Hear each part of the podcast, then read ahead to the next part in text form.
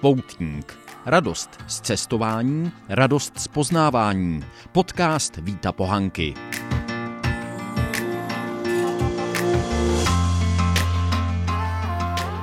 Dobrý den, díky, že jste si udělali čas na poutníka.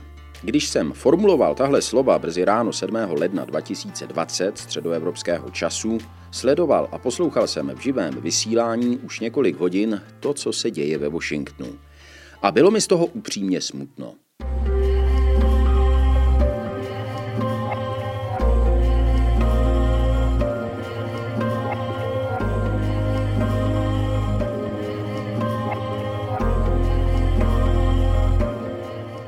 Stoupenci prezidenta Trumpa oslabili fyzickým napadením kongresu americkou demokracii.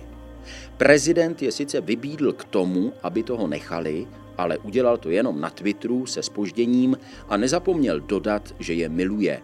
Zopakoval navíc nepodložená tvrzení vlastně lži o ukradených volbách, které vyvrátili opakovaně soudy různých instancí.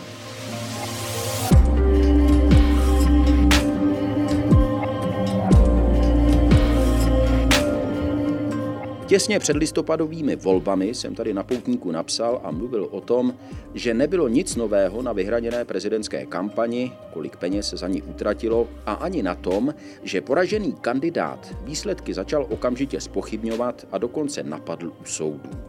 To už tady bylo v americké historii vícekrát. Řekl jsem ale také, že nové by bylo, kdyby poražený kandidát vyzval k nerespektování případného verdiktu nebo verdiktů soudů a chtěl se k moci dostat pomocí síly.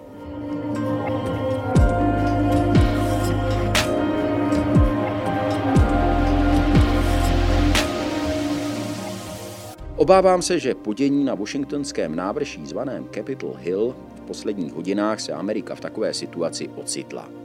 V americkém kongresu se střílelo, ve chvílích, kdy připravuji tenhle podcast, zemřela při nejmenším jedna žena.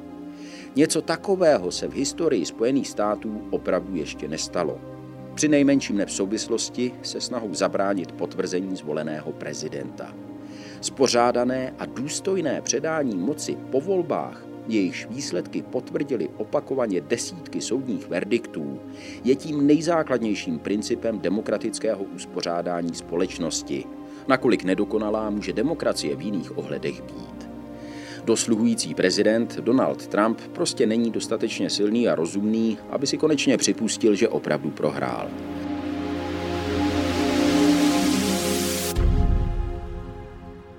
Smutné je, že ať už je to ze zaslepenosti, z upřímné víry v jeho génia nebo z prostého prospěchářství, je kolem něj pořád dost lidí, kteří ho v jeho bludu podporují a utvrzují.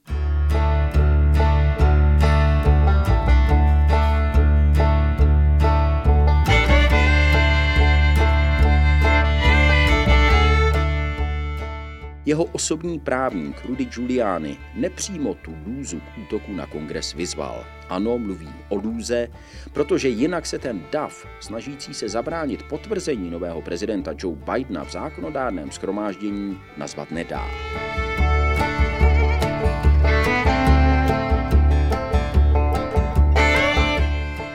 Předtím, než se tedy Lůza vydala ke kongresu, promlouval k ní Giuliani od řečnického pultu s nápisem Zachraňte Ameriku a prohlásil doslova Let's have trial by combat.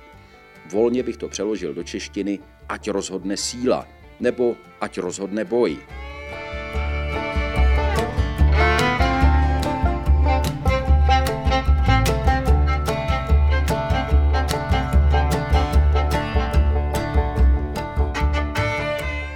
Nelámu nad americkou demokracií a jejím stavem hůl. Nevěším hlavu. Právě teď začal americký kongres s mnoha hodinovým spožděním, ale přece jen potvrzovat zvolení Joe Bidena 640. prezidentem Spojených států amerických.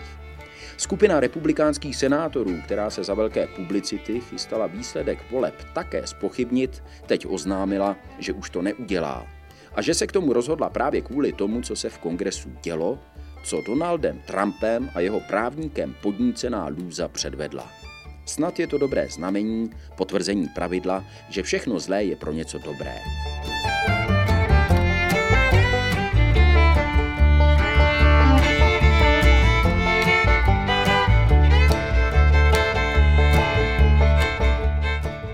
Americká demokracie se tedy zakymácela, zase o něco oslabila svou pověst, doslova před globálním publikem.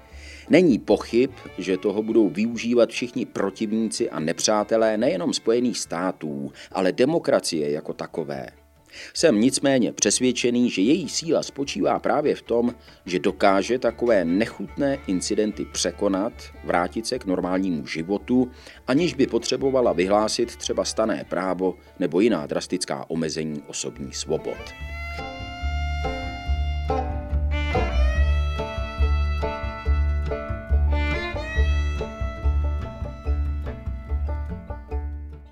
Přeji vám hezký den, ať se daří v začínajícím roce, zdar, sílu a hlavně zdraví.